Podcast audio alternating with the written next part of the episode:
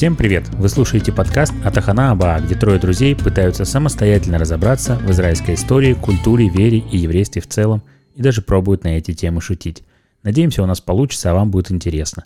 Подпишитесь на нас везде, где сможете нас найти, а мы начинаем. Всем привет! Привет, шалом! Не прошло и дня, и снова вот мы. Угу. Класс. Как проходит ваш Песах, ребят? Наш Песах проходит индивидуально. Празднично. Я уже съездил куда-то и уже приехал даже. Класс. Вот, Песах такой праздник уезда и въезда. Я вон пеку мацу, там все дела, как обычно. Скольких людей ты уже поубивал мацой? Многих. Да ни одного, мы же знаем. Вообще? А может быть, из-за твоей мацы у меня голос такой. У меня, на самом деле, он более приятный. Какие ты знаешь еще блюда из мацы, Артем? Я помню, кто-то замутил паштет из мацы. Ну, типа, паштетный торт из мацы, как-то так. Да-да, коржи использовал. Ну, в смысле, да. Как мацу можно использовать. Типа, можно как тортик делать. Печеночный торт. Маца-торт. Маца-торт. Моцарелла. Это что? Мацони. Это производное слово маца. Это сыр с мацой. Сыр с мацой? Моцарелла. Да, бутерброд галиль. Это что? Это как гилель, только вверх тормашками. То есть сыр должен быть снизу. А ты уверен, да, что в бутерброде гилеле должен быть сыр? Погоди, это, по-моему, бутерброд из Простоквашино. Да, точно. Это же что-то такое. Такой тоже еврейский. Конечно. Я очень сильно хочу посмотреть на еврейский бутерброд с сыром, и чтобы там еще мясочко какое-нибудь было. Ну, слушай, у нас в нашем славном городе открылась бургерная, кошерная, с сыром. Тебе все время кто-то платит, а? С сыром. С сыром. Нормально. Можно хавать. Это веганский сыр. Ну, слушай, сыры разные бывают. Ну, наверное. Ну, вот и все. Да. Так что бутерброд галиль с сыром вниз. Шалом галиль. С сыром вниз. Ты знаешь какие-нибудь блюда из мацы? Из мацы... Мне кажется, можно борщ делать из мацы, что угодно можно делать. Омлета. Борщ из мацы, как тебе? Ну, это очень, вероятно, интересно. Вместо буряка его кладут? Маца-борщ. Я делал как-то такие печеньки из мацы, может быть, вы помните. Это очень легко и просто делается, на самом деле. Вы берете мацу, мажете ее такой какой-нибудь там карамелькой, сахаром, грубо говоря, вот которым размазанным таким. Сверху поливаете, там, посыпаете какими-нибудь орешками, шоколадиком заливаете, и это застывает, и ты это ломаешь. Получается очень вкусно. Слушайте, я предлагаю, чтобы ты повторил эту тему. А то вообще ничего не помним. И мы в Телеграме разыграем ее, эту мацу твою, вот эту сладкую. Разыграем ее сладкую мацу? Да, типа, там, какие бывают розыгрыши, типа, кто там последний комментарий оставит до 9:00 следующего дня. Ну, или можно придумать какой-нибудь творческий конкурс, да, и отправить мою сладкую мацу. Так, все, прямо сейчас заряжаем. С момента этого выпуска. Да. Тот, кто последний оставит комментарий на момент следующего дня 9:00 утра. Что? Ну, это условие такое. Не понял. Давай лучше тот, кто как-то будет рекламировать нас в своих социальных сетях. Как мы это проверим? Ну, могут отмечать наши личные аккаунты в Инстаграм. Угу. Да. И писать там какую-нибудь ссылку на... Я не знаю, это сложно. Слушайте, давайте договоримся о следующем. Вы сами придумываете, как вы выигрываете... Мне не нравится такая идея. Давайте, короче, по-другому. Давайте, вы нам как бы подарите какое-то блюдо из мацы, а мы готовы там вам лайкнуть что-то. А мы типа адрес пришлем, куда прислать это. Да, зачем мы должны как бы послать? Дорогие друзья, слушатели, подписчики, мы ждем ваших мацашных блюд по адресу Герцог 29, квартира 16. Не, ну мне нравится идея разыграть печеньки какие-нибудь. Окей. Почему я все спрашиваю про мацу, как вы думаете, и про то, что можно приготовить из мацы? Потому что мы будем говорить о моцарелла. Ну нет, мы будем говорить об израильской кухне.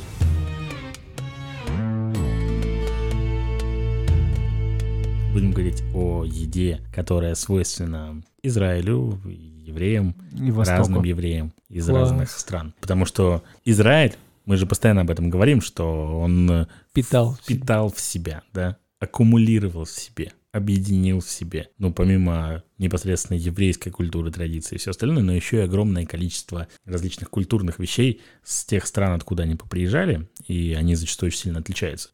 Кухня европейских евреев, ашкеназов, очень сильно отличается от кухни сефардов. Фантастически сильно. Мне кажется, что кухня, еда, а я очень сильно люблю есть. Я считаю, что через еду постигать культуру можно вообще очень-очень-очень. Можно и напрямую. Не только культуру напрямую постигать, можно постигать еще лишний вес. Это меня не пугает обычно. Это меня тоже не пугает. Как бы... Кого пугает лишний вес? Ну, кого-то. Чужой лишний вес или свой?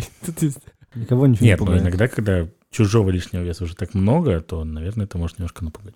Это называется испанский стыд. Понятия не имею, что это такое. Да, неважно. Слава богу за неплохой метаболизм. У тебя? Метаболизм шуток? Да, за себя. Ты чисто за свой метаболизм, да, радуешься? Вообще, что он есть, хорошо. Да.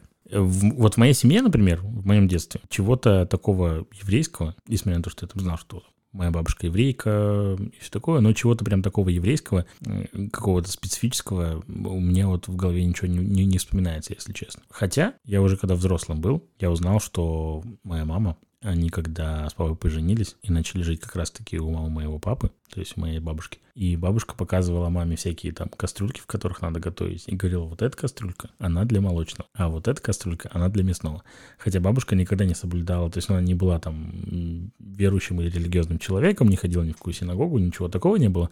Но вот какой-то такой культурный код в этом все равно соблюдался. Интересно. Мне интересно, может быть, в ваших семьях были какие-то традиционные еврейские блюда когда-то появились? Конечно. Моя еврейская бабуля, она готовила вареники с мясом. Вареники с мясом? Да, потому что пельмени долго было лепить, а вареники чик-чак и все. Это еврейское блюдо, да? Но его же готовила еврейская женщина. Все, я понял. Я понял, как ты определяешь еврейскость блюда. Ну, а кроме этого, она дыни продавала с арбузами. У нас очень много было дынь в Волгограде. Еврейские. Дёня, ну давай, ты у нас более еврейское осознанное детство у тебя было, чем у нас с Артёмом, конечно. Да, но не, в этом плане как раз основное еврейское лицо в семье — это дед, который был такой очень скромный, и он вообще не рассказывал особо что-то про еврейство. Ну, то есть чем ты питался в итоге, скажи? Не, причем, то есть это тут была вообще такая комичная история, что дед еврей, а его, жена, бабушка Лена, она была не еврейка, как бы, скорее всего.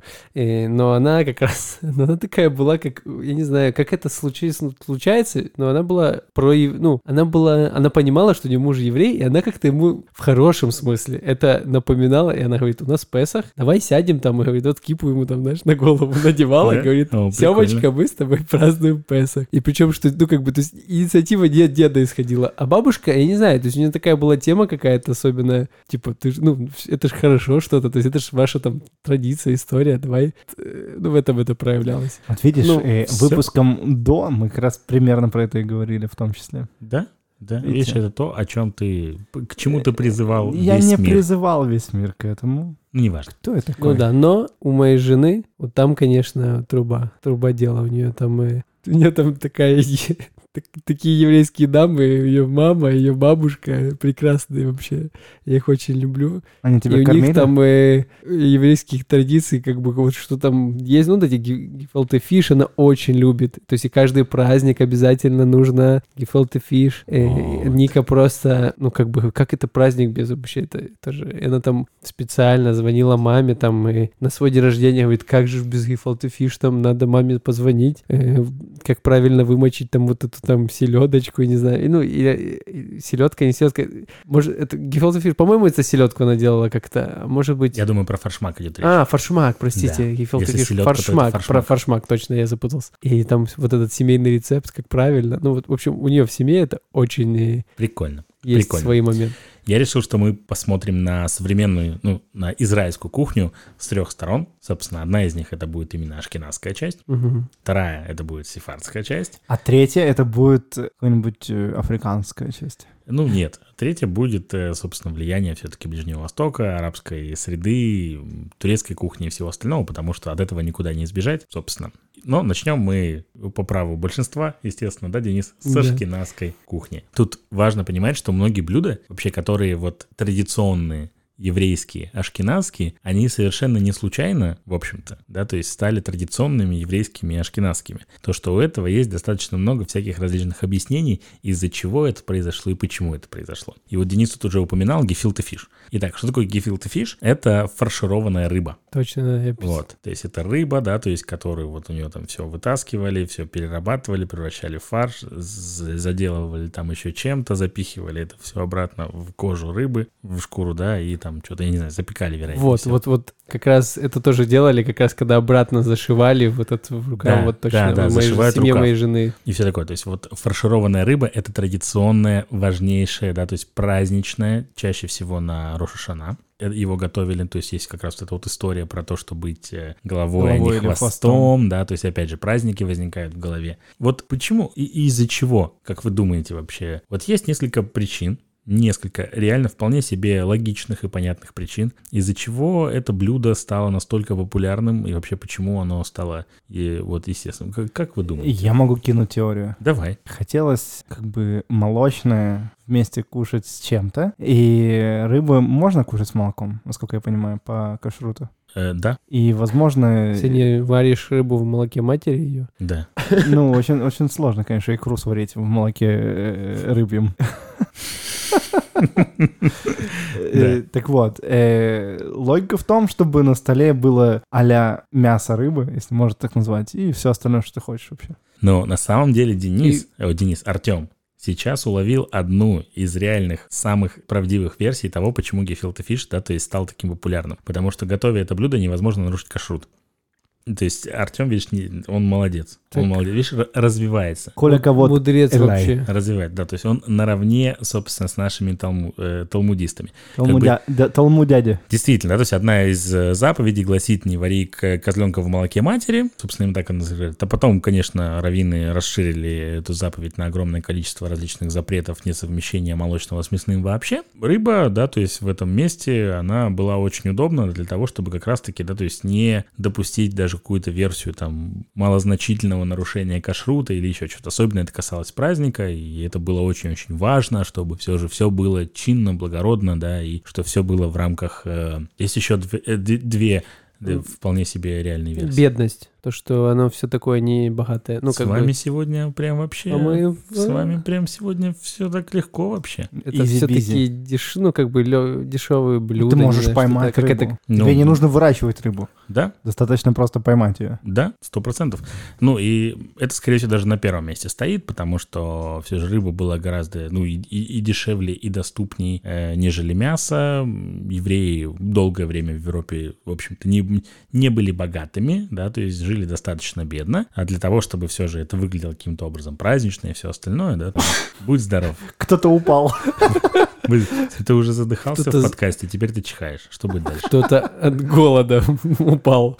Оператор даже. Приблизительно. Будущий. Да, бедность. Есть третья причина. Можно попробовать. Она мне нравится очень. Она мне так нравится. Я сейчас попробую. То есть фишка в том, что в рыбу прячут еду. Чтобы, например, когда какой-нибудь гость заходит в еврейскую семью, он думает, только рыба. А там внутри запрятана всякая фаршированная штука. Это как Кощея, как убить Кощея, спрятано. Нет, яйцо внутри рыбы. Я могу немножко подсказать, да, если хотите. Это, в общем-то, тоже связано с некой религиозностью евреев, с определенными запретами. Mm-hmm. Я думаю, что вы даже не знаете о существовании такого запрета. Мы все знаем. Все знаете? Давайте тогда думаем. Чешуя. Связано как-то с чешуей? Нет. Ну, с каким-то кошерным, да? Это связано с шаббатом, с запретом определенных действий на шаббат. Чтобы оно могло стоять долго, и не надо было его там, оно не портилось, не надо было подогревать. Нет. Да ладно. С точки зрения Талмуда, развитых всех этих раввинистических толкований на заповеди Торы, есть 39 запретов, которые нельзя делать в шаббат. 39? 39, да. То есть 39 определенных действий, которые запрещено делать в шаббат. Одно из этих действий — это борер, что означает сортировка. То есть в шаббат нельзя что-либо сортировать. Под сортировкой в том числе подразумевается отделение мяса от кости. То есть ты как будто бы сортируешь, отделяешь мясо от кости. Подожди, сортировать нельзя? Нельзя сортировать. То есть нельзя поиграть в пасьянс? Ну, я думаю, что нельзя играть в азартные игры, в карточные, вероятнее всего, в шаббат. Да, это можно... Ну и в том числе, ну явно это сортировка, да. Ты понял, что ты нарушил шаббат недавно? Я не играл в пасьянс всю жизнь. А, ну ты молодец, ты стараешься. Ну, в общем... Пауков давил когда-то? Суть в том, да, что как бы... пальцем. Что, почему она фаршированная, да, что как бы... Опять же, это было связано с праздником, это было связано с шаббатом и со всеми остальными вещами. Отделено от кости уже, да? Оно уже отделено от кости, оно все переделано, и ты просто нарезаешь, и просто как бы это, условно говоря, ешь, да, то есть не сортируешь рыбу, да, то есть не отделяешь кости от всего остального. Вот такая мысль. В общем-то, всеми исследователями считается, что это три основные причины, да, то есть того, почему гефилте фиш стал настолько популярным и настолько, да, то есть как бы вот прям праздничным блюдом среди европейского еврейства. Какие еще блюда традиционной ашкеназской кухни мы знаем? То, что я говорил. Фаршмак. Фаршмак, да. Ну, фаршмак пропустим, там как бы такая... Чолнт. Шакшука. Чолнт. Шакшука. Это наша. Это твой, да. Это третий. Потерпи немножко. Чолнт. Чолнт. Чё? Чолнт. Чолнт. Чё? Можешь сказать чолнт? Чолнт. Это традиционно китайское блюдо, еврейское? Нет, это традиционно еврейское блюдо. Чолнт? А звучит как будто бы имя какого-то императора. Да. Ой, и слушайте, меня подкололи. Можно расскажу на работе? Давай. У нас давно был Пурим. И на работе написали... Недавно, ну что? Ну, недавно, да. Месяц назад. И на работе коллеги говорят, пишут уже поздно, там, типа, в пятницу там с утра, давайте сделаем на следующей неделе мишлох-манот перед Пуримом. И что-то съедобное. Мишлох-манот. Я пишу, а что могло бы быть мишлох... Ну, как бы, что в вашем понимании мишлох-манот? То есть это какая-то еда, ее должно быть несколько... Ну, я знаю, что такое мишлох-манот, но просто из-за того, что я никогда в Израиле не участвовал в таких, ну, как бы, внутри, знаешь, рабочей атмосферы, может быть, есть какие-то нюансы. И мне начальница пишет, одна из начальниц пишет, принеси чолнт шабата, типа, как бы, говорит, вот это мишлох-манот. Еще на иврите он по-другому называется, не помню как. Ну, есть ашкеназское произношение чолнт, именно, да, а есть примерно очень схожее блюдо сефардское, я, к сожалению, не помню, как оно называется. Ну, они как-то назвали вообще по-другому, я загуглил, подкололи, типа, ну, вот все, что с шабата осталось, чолнтом, это приноси мишлох-манот будет ходиться. И потом меня еще подкалывали, я такой, окей. Давайте я буду честен перед вами и зрителями. Я вообще не понимаю, что такое чолнт. Дело в том, что чолнт — это именно традиционное шаббатнее блюдо, которое готовят в религиозной среде. Его продолжают готовить в религиозной среде, и оно очень популярно, но оно готовится только лишь... Ну, оно наверное, вкусное. Сейчас уже не только лишь... Оно вкусное? На мой взгляд, его невозможно есть. Почему? Потому что оно... То, что ты не любишь. Из фасоли? Есть одна вещь, которую я не ем, да, фасоль. Это отдельная моя проблема, скажем так. Да, собственно, в чолнте очень много фасоли. Чолнт. Это традиционное шабатнее горячее блюдо, в котором обычно находится мясо, какие-то овощи и очень много фасоли. И это очень долго томится. Идея чолнта сводится к тому, чтобы у тебя в шаббат была горячая еда, но ты ее не готовил в шаббат. То есть как это происходило? Получается, что есть печи. Печи ставили горшки. То есть в горшки накладывали вот все вот это мясо, овощи, там фасоль, закидывали всякими специями, еще чего-то. И эти горшки ставили, собственно, в печь. И оно там на протяжении, то есть из-за того, что в печи была не температура 180-200 градусов, как сейчас в наших духовках, и то, что это приготовилось бы минут за 40, а оно там готовилось несколько часов. То есть оно там томится, еще чего-то. И ты в шаббат, не готовя, потому что ты поставил это в пятницу вечером, ты в шаббат это просто достаешь. И оно горяченькое. И оно горяченькое, вкусненькое, наверное, если бы там не было бы фасоли. Но в целом звучит очень круто, да, это просто моя проблема с фасолью. И ты достаешь, оно горяченькое, оно томилось очень долго. То есть ты представляешь, сколько это все проваривается, сколько вот этого, да, то есть как бы там сок из мяса, вот через все эти овощи проходит, насколько это получается прям таким густым рагу, вот наваристым таким, очень-очень вкусным. Я думаю, что это очень вкусно на самом деле. Да. Я даже читал, что в, ну, прям совсем небольших местечках чолнт обычно даже готовили не то чтобы в домах или в каких-то домашних печах, а если была пекарня, и пекарня, ну, она закрывалась тоже перед шабатом, да, то есть там испечет кучу этих хал, и она закрывается. Но, опять же, это же старая пекарня, то есть там же как бы печь дровяная, еще чего-то, ни газа, ничего же такого не было, и она очень долго остывает, то есть та печь, в которой реально пекли хлеб. И что, типа, все, ну, то есть все жители, они приходили со своими этими вот горшочками и запихивали, собственно, свой чолнт в общую эту, короче, духовку, да, то есть в общую эту печь. И как бы получается, что в шаббат утром там или в обед, или еще чего-то, то есть они просто открывали дверь пекарни, печь уже, естественно, давно остыла, а чолнт был как раз еще теплым, готовым в глиняном кувшинчики вот в этом и все такое. Чолнт, если сейчас смотреть всякие еврейские сериалы, израильские сериалы, которые посвящены именно там теме ультраортодоксов, например, да. Штисель, в Штиселе очень часто упоминается да. Чолнт, они там приходят куда-нибудь там в ресторане, в кафешке своей Мэши, Рим заказывают Чолнт и все такое, то есть это до сих пор очень популярное и прежде всего шаббатнее блюдо среди ашкеназских евреев религиозных. В среде нерелигиозной, я так понимаю, что, ну, я нигде не видел, чтобы его даже предлагали в кафешках, каких-то в обычных ресторанах или еще чем-то, но внутри религиозной среды это до сих пор страшно популярное блюдо. Понял, это напоминает мне тажин. Ну, наверное, да. Есть некий такой смысл. Ну, идея именно была как бы в том, чтобы, опять же, соблюсти заповеди, да, то есть, чтобы как бы это... Ты не готовишь в шаббат, но само там доходит. Ну, само.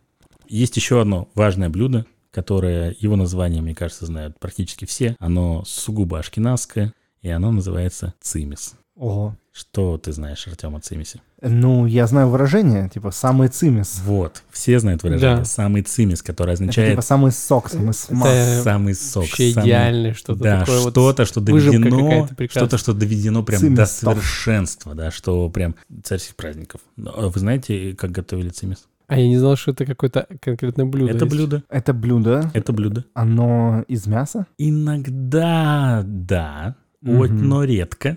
Оно в целом цимеса? Редко.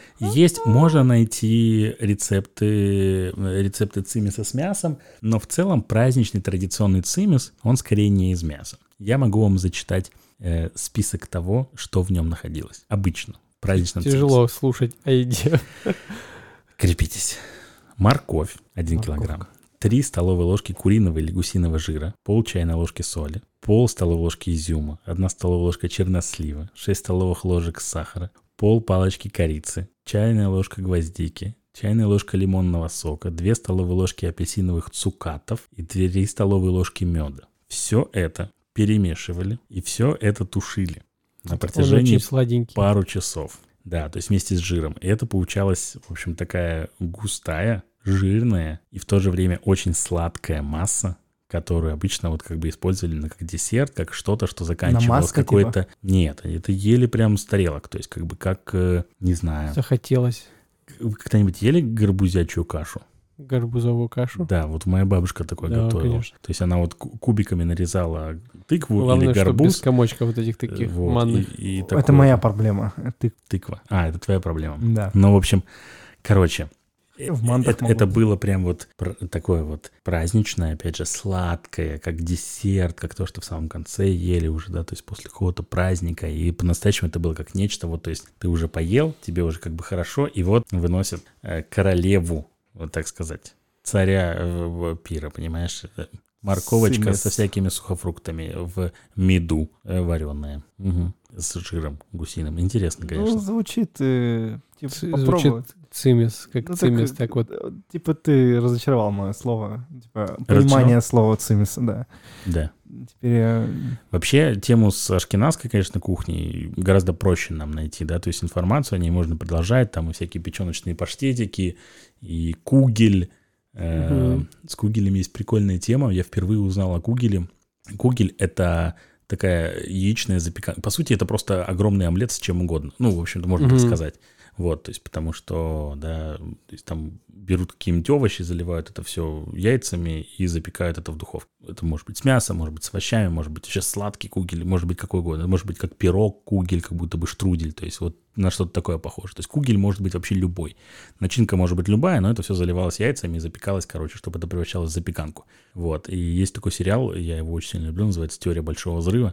Вот, и там есть два друга, один из них индус, а другой еврей. И вот Раджеш Куттрапали, собственно, который индус. Который еврей. Да. Он, собственно, один из персонажей этого сериала, он там подкалывает своего друга еврея и говорит, что, ну, ваш кугель — это просто еврейская лазанья. Вот, то есть приблизительно. Ну, суть примерно в чем-то похожа. Есть еще регель круша. Это, по сути, обычный холодец. Регель круша — это типа застывшая нога, потому что из говяжьих ног его варили. Ну и, в общем, там очень много всяких блюд из мацы, естественно, из пресного хлеба, которые делали.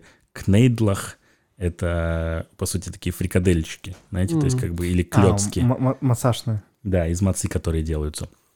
Я пробовал, кстати, на один из песахов как-то делать именно такие вот штуки из мацы, то есть ты прям шарики из них мотаешь и потом с куриным бульоном, допустим, ешь. Вообще захотелось, знаешь, как, ну, сделать какую-то такую особую встречу с теми, кто, у кого есть вот это, знаешь, поколение в поколение, кому передавали рецепт, и вот чтобы кто-то тебя научил или с тобой накормил но плюс лучше. Может... Ну, накормил, ну, да. Накормил, это хорошо. Я объяснил какие-то... Давайте найдем кого-то. Не обязательно, но накормить надо. Накормить. Надо найти пост, записать пост, кто нам готов нас принять. Мы готовы приехать куда угодно. Готовы затестить любую еврейскую... Да, если вы готовите чолнт без фасоли. Цимес. Цимес. Любое из блюд, о которых мы сказали, будем говорить. Да. Мы в целом готовы приехать покушать все, что угодно. А мы готовы чем-то отплатить. Да. Например, упоминанием в подкасте, да? Да, мы можем записать у вас свой подкаст. Да. Вы будете смотреть за тем, как мы записываем подкаст. И будем едим вашу еду. Плямкать. Вообще, это классно. Жамкать. Переходим к сефардам? Да. Давай. Что ты знаешь, Артем, о сефардах? Шакшука. Давайте начнем с самого первого. Тажин не особо сильно перешел к евреям, на самом деле. Mm-hmm. Ну, неважно. Самое первое и самое главное, вот за что мне хочется очень сильно поблагодарить сефардов, это за кускус. Угу. Вот, потому что кускус или кускус, неважно, как мы это говорим, это главнейший гарнир стран Магриба, то есть Северной Африки, которая со временем, да, то есть вместе с приездом сюда, в том числе, да, то есть там марокканская, алжирская, тунисская алья, которая происходила, они притащили в Израиль кускус, и вот тут по большому счету... Не то, чтобы очень сильно много было до их приезда. Вот. И кускус — это сугубо, да, то есть именно такое, прежде всего, магрибское блюдо на самом деле. Что такое кускус?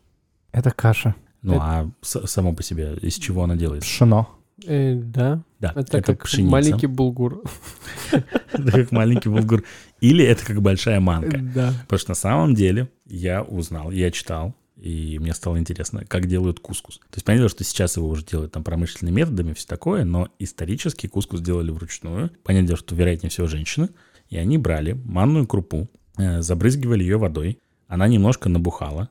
Они как бы вот так вот, как будто бы руками, да, то есть катали эту вот массу. Получалось оно, что немножко крупнелась манка, да, превращалась в более крупные такие катышки. Они немножко посыпали это еще свежей манкой, продолжали так делать и потом просеивали. Вот то, что упало, точнее то, что осталось в сите, это они как бы, это был готовый кускус. А то, что упало, они продолжали то же самое делать. То есть забрызгивали водой, раскатывали в руку, руками по мискам. Я скину фотографию такую очень крутую того, как бы, да, то есть там показана женщина, у нее такая огромная миска, сито справа стоит, и она как бы вот рукой вот так вот раскатывает, да, эту вот массу до маленьких штучек. То есть это вручную, вот это вот маленькие штучки кускуса, они как бы вручную вот так вот, да, эту массу из манки как бы превращали просто из этого. Очень трудный, тяжелый, на самом деле, титанический труд для того, чтобы получился вот этот вот кускус. Ну, потом кускус с туной.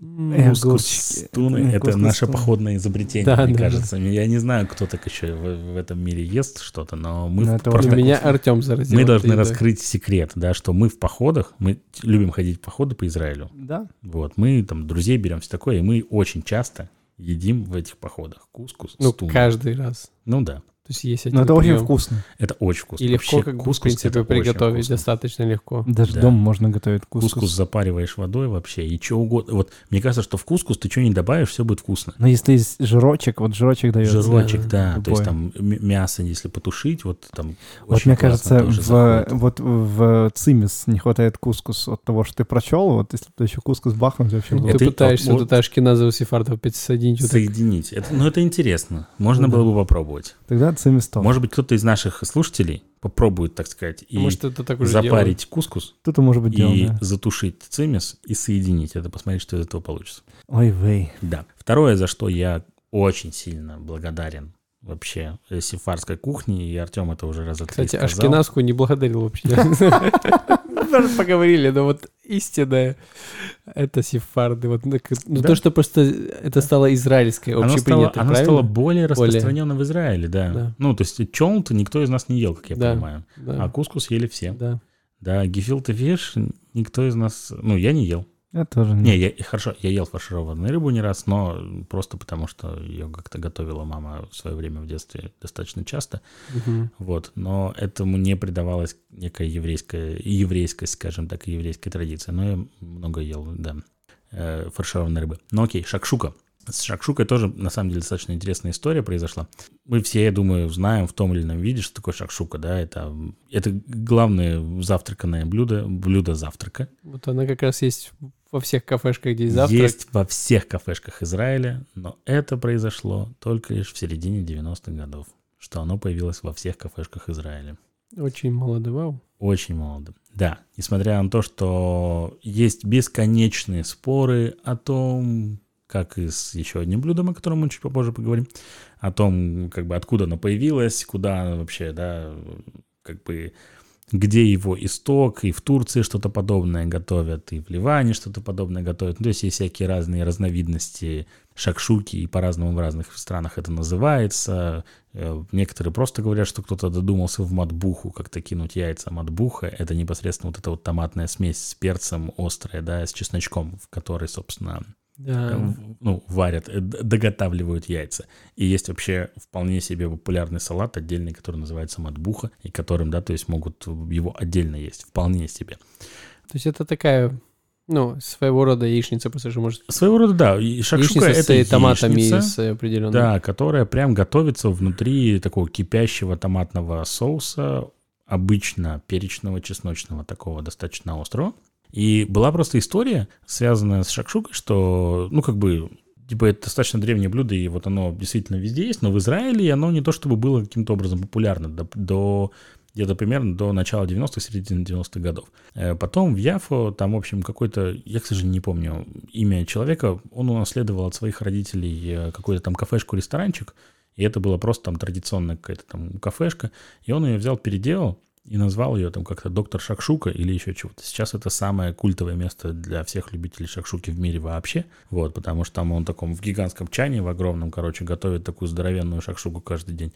Вот. И вот с тех пор, то есть из-за вот этой вот истории про, собственно, создание этого доктора Шакшуки, из-за того, что это стало очень популярным, да, то есть шакшука стала появляться в меню завтрака всяких различных небольших ресторанов, забегаловок и еще чего-то. Причем в Яффе это были евреи, которые открыли, или нет, не факт? Нет, арабы. Вот в том-то и дело. Это араб сделал. Интересно. Вот. И... Оно пересекается, такая, да, что это сефардское с восточной. Конечно, оно очень сильно пересекается. Я извиняюсь, я просто про завтрак забуду, иначе. Да. Мне недавно, и то, что в Израиле, не знаю, с каких пор это популярным стало, это круассан с какими-то...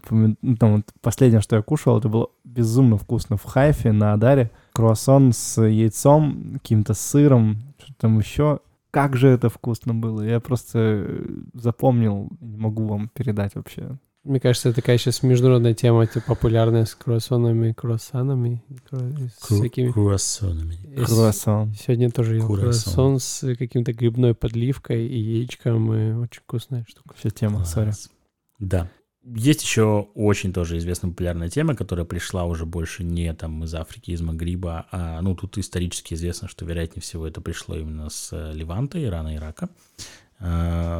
Это кибих или киби или кубе и так далее. Знаете такую штуку? Mm-mm. Не ели? Ой, это я ел.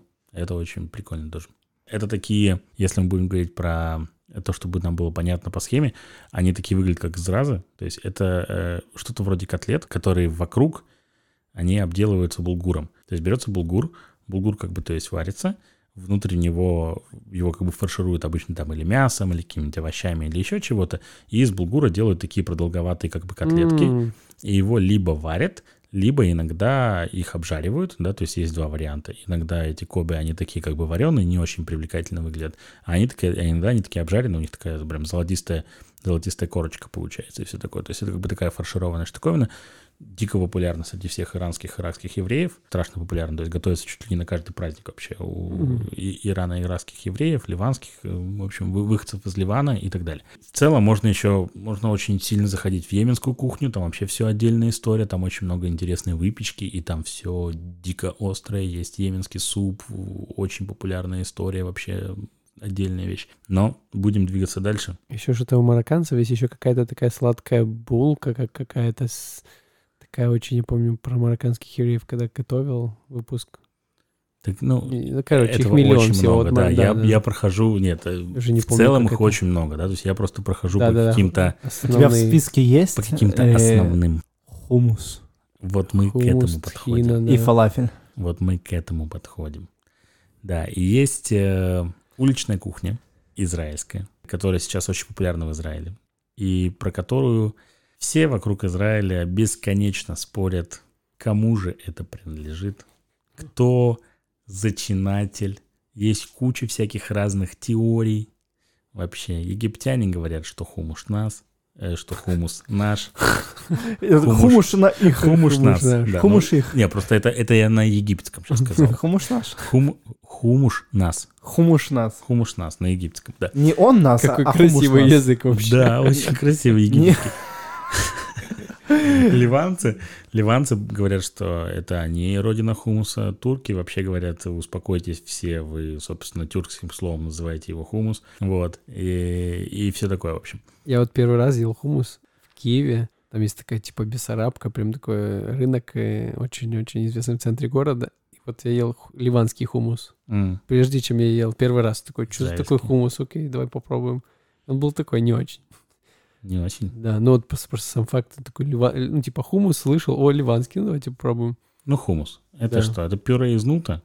Да. Ну, то есть берут нут, вымачивают его, потом очень долго варят, потом превращают его в пюре, добавляют обычно там какую-нибудь соль, перец, маслица оливковое и питами черпают его и едят.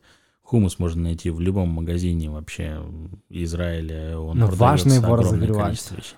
Но вообще самый вкусный хумус, он, конечно же, горячий. Да. Самый вкусный хумус — это тот, который не просто ты в магазине купил, намазал себе на хлеб холодным, а тот, который ты либо сам готовишь, ну ладно, даже если не готовишь, хумус очень доступен с точки зрения цены, там, за 20 шекелей ты реально получаешь огромную порцию этого хумуса. Как-то его заправить просто... тоже правильно, такими приправами, специями. Это просто, конечно, я страшно люблю хумус вообще, я очень сильно люблю, я не могу. А еще... Вот неважно, да, кто и где там спорит о том, где какой хумус, но мы точно знаем, что Акко — это столица израильского хумуса. Угу. Хумусятина такая. Хумусятина, да. Кто бы что ни говорил, но, в общем, самая известная хумусия... Это что-то неоспоримое. Самая известная хумусия в Израиле находится именно в Акко, называется Хумус Саид, в старом городе Акко. Если вы приезжаете в какой-то относительно... Практически в любой день там будет находиться очередь, особенно когда приезжают всякие туристы и еще чего-то, при том, что он не работает в шаббат, в отличие от всех остальных. И закрывается рано, работает до 2. Но он начинает работать с 5 утра. То есть он такой, реально, я это точно знаю. Да. Он очень рано начинает работать. Вот. И там прям такое, это просто место, в которое ты приходишь, ты ищешь там только хумус, ничего тебе другого там, короче, не добавили. У них даже тхины нет, между прочим. Вот, в отличие от всех остальных хумусей. То есть это прям чисто место, в которое ты приходишь просто поесть хумус. Тебе кладут тарелочку, дают питу, дают маслица. Но местные знают, что есть места и поинтереснее. Ну, да. Но оно такое. Считается, что по-настоящему... считается, что это...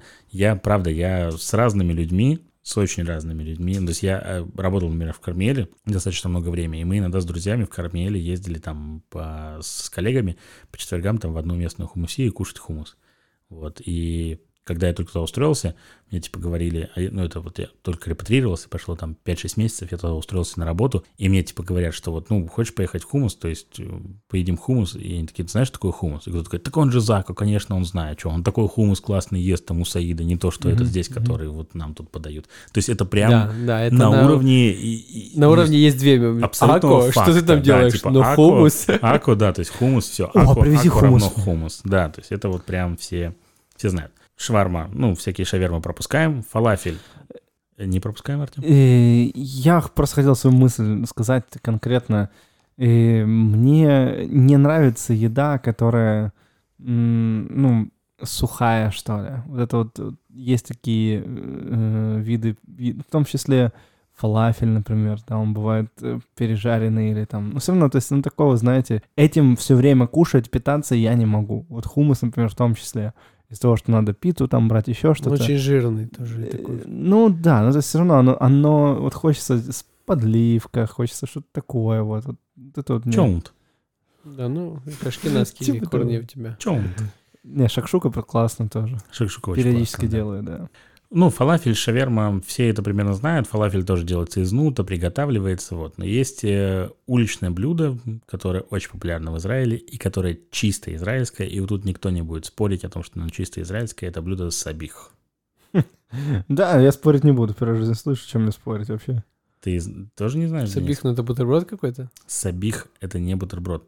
Ну, он может быть произойти в разных вещах, но по сути это обычно пита, в которую добавляют салат израильский, вот это то, да, то есть огурчик, помидорчик, лучок, добавляют яйцо, добавляют жареный баклажан. На этом. Все, достаточно. Вот поэтому мы с тобой... Мы сразу проходим. Просто это... Дико популярная, опять же, история в Израиле. Я понимаю, да, что Артем с Денисом не едят баклажаны. Странные люди, конечно. Ну да ладно, хотя... да, не будем их за это осуждать. Да, я все же не ем фасоль, меня тоже за это не будем осуждать. Вот. Но, в общем, да, это очень популярно. Есть несколько вариантов. Я представил какой-то момент, что мы сидим и кидаем друг друга.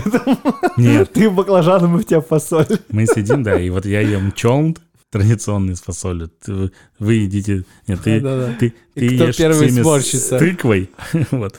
А Дёня сабих. С баклажанами уже как-то чуть подружился. То есть еще хэти-хэти. А еще знаешь, что мне нравится? Вот эти питы такие с луком есть или с сыром. Вот просто свежая пита с сыром. Или с луком. Он такой сладкий лук. Или лепешечка с затаром. Вот, отлично. Вот это просто отвратительная ерунда. Я честно извиняюсь. Я прям не могу. Я как-то в офисе у нас совещание происходит периодически. И с нами работала друз Аида. И она вот... У нее там затария... Я не знаю, как это правильно назвать. Магазин... Затария. Магазин просто, маколит. Короче, где вот эти вот лепешки с затаром продавалась. Она в таком восторге говорит, вот принесли. И она дает каждому лепешку, и стыдно отказать. И пока она на тебя смотрит, ты это ешь, ты это жуешь, ты это глотаешь, она отворачивается. И я не понимаю, что... Ну, я затаром тоже не именно лепешку не люблю. Но вот с луком и с сыром это что-то фантастическое вообще. Это потому что сухое, я не понимаю вообще, как это есть. Какие-то очень странные булочки с затаром ел. Я могу тебя привести в место, где булочка с затаром вообще не сухая, где она такая жирная вообще, где она прям пропитана, где ни капельки сухости нету. Ну, кстати, жирность, вот эта пропитанность, мне кажется, это вот про восточную еду. Ну, да, конечно. Все такое жирненькое. Жирность, пропитанность, огромное количество специй. И в масле в таком каком-то... Очень много специй. Вот этого затора его накидывают, опять же, так, чтобы оно прям в нос тебе долбило. Но это, я понимаю, да, это специфическая штука. Есть же еще куча таких соусов. Да, и вот это, ну и восточная еда. Вот это восточная, в смысле, вот из Магриба, из вот сефардской, она вот это, как мимуна. Если туда добавить грибы... Может быть, он живет. Ну, вот в затарию вашу. Но это будет другое блюдо. Ну, я просто тебе вот идеи кидаю, что ты начинаешь. Ну, зачем мне? Я не выступаю адвокатом затара в целом. Кстати, первые грибы королевские шампиньоны я пробовал в Израиле. Что значит королевские шампиньоны? Коричневые такие. Есть белые, а есть коричневые. А, с коричневой шляпкой? Ну, да. А они называются королевские типа? Ну, да. Они вот очень вкусные. Вкуснее, чем обычные шампиньончики. Затар мне, ну, если про затар, вот затар добавлять вот куда-то в салатики, в яичницу. Вот затар прикольная приправа, очень мне нравится. Да. Она такая, ну, не описать ее тоже вот сложно. Ее очень сложно. У нее такой вкус такой не похожий. Пряно-кислый. Я вот как-то так бы его описал. Очень точно довольно описал. Пряно-кислый? Ну, а как по-другому, Артем? Ну, он кисленький, это правда. Он кисленький. И как... Ничего волшебного в этом нет. Ничего. Но он кисловатый, такой привкус имеет интересный очень, да. Типа не вставляет. У меня тут есть еще темы, связанные с происхождением названия слова «сабих», что есть несколько версий. Ну, во-первых, есть площадь Сабиха в Рамангане. Она так называется, Кикар Сабих. Она так называется, потому что именно на этом Кикаре находится место, где там в середине 60-х годов, собственно, один выходец именно из иракских евреев начал там, вот, собственно, придумал эту штуку и начал ее вот так вот готовить. И с тех пор это, ну, не с тех пор, а как бы, да, то есть эта площадь называется Кикар Сабих в Рамангане. Его звали Сабих, то есть это было его имя. И, вероятно, именно поэтому он как бы так и назвал свое блюдо. Вот, но есть еще версии, что это связано с утром, с арабским словом «сабах», Собственно, сабахар-хер. Потому что, ну, блюдо очень сильно напоминает традиционный иракский завтрак. То есть в иракском завтраке, как оказывается, любят баклажаны, вареное яйцо, салатик и хлеб. Я не знал об этом. Ну, то есть, короче, получается, что этот человек, он немножко взял какой-то иранский завтрак традиционный, немножко его видоизменил, добавил его в питу, да, то есть там залил тхиной и все такое. Вот. И есть третья версия, которая уже, ну, ее придумали комики. Они уже как бы постфактум, уже когда Сабих существовал, да, то есть они сказали, ну это же все просто. Сабих — это С — салат, Б — бейца, а их — это ютер хациль, да, побольше баклажана, да, и как бы все максимально просто, что вы спорите, то есть салат, бейца, ютер хациль, вот, и, в общем, но это то, что в Израиле, вот это точно израильская тема, она нигде, кроме Израиля, не существует и не продается, вот, но можно часто встретить такую как бы питу, и из нее торчит такой вот зажаренный на гриле здоровый баклажан, то есть как бы, то есть, ну, это долька баклажана. Как у вас со слюнками обстоят дела? И труба. И все в животе такое бурлит. Хочется кушать. Да. Ну, мне шакшука, вот то, что мне реально нравится. Хумус периодически. У нас есть общий друг, который, кстати, слушает подкаст. Те, кто слушает подкаст, они привилегированы. Мы можем передать им привет. Юра, шалом. Да. Юра, привет. Юра, шалом. Он готовит хумус. Он понимает все нотки хумуса. Для меня хумус он один и тот же практически.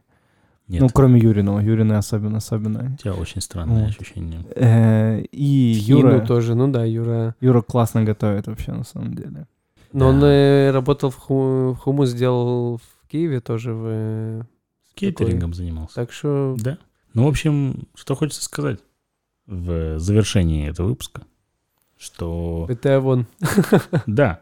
У нас есть огромное количество путей, при помощи которых мы можем изучать Израиль, узнавать Израиль, постигать Израиль, узнавать израильскую культуру и кухня, и еда. И запах. И запахи. Может каждому из нас приподоткрыть. То есть, видите, мы читаем про тот же Сабих, узнаем какую-то историю. А да, еще на рынок вот этот сходить, читаем, знаешь? Про Чолнт, на Махане Иуда. На Махане Иуда или да. Как Шук Кармель. Или Шук вот Кармель, вот эти рынки. Да. А ты не советуешь Шук Тамплиер? Не советую. А это что? Это в Хайфе. А, да? Там тебя могут... Тамплиер. Да. Советую. А я что сказал? Тамплиер. Короче, к крестоносцам не ходите, но ходите по шукам, кушайте вкусно, ни в чем себе не отказывайте. И не забывайте пить, чтобы не икать. Всем пока.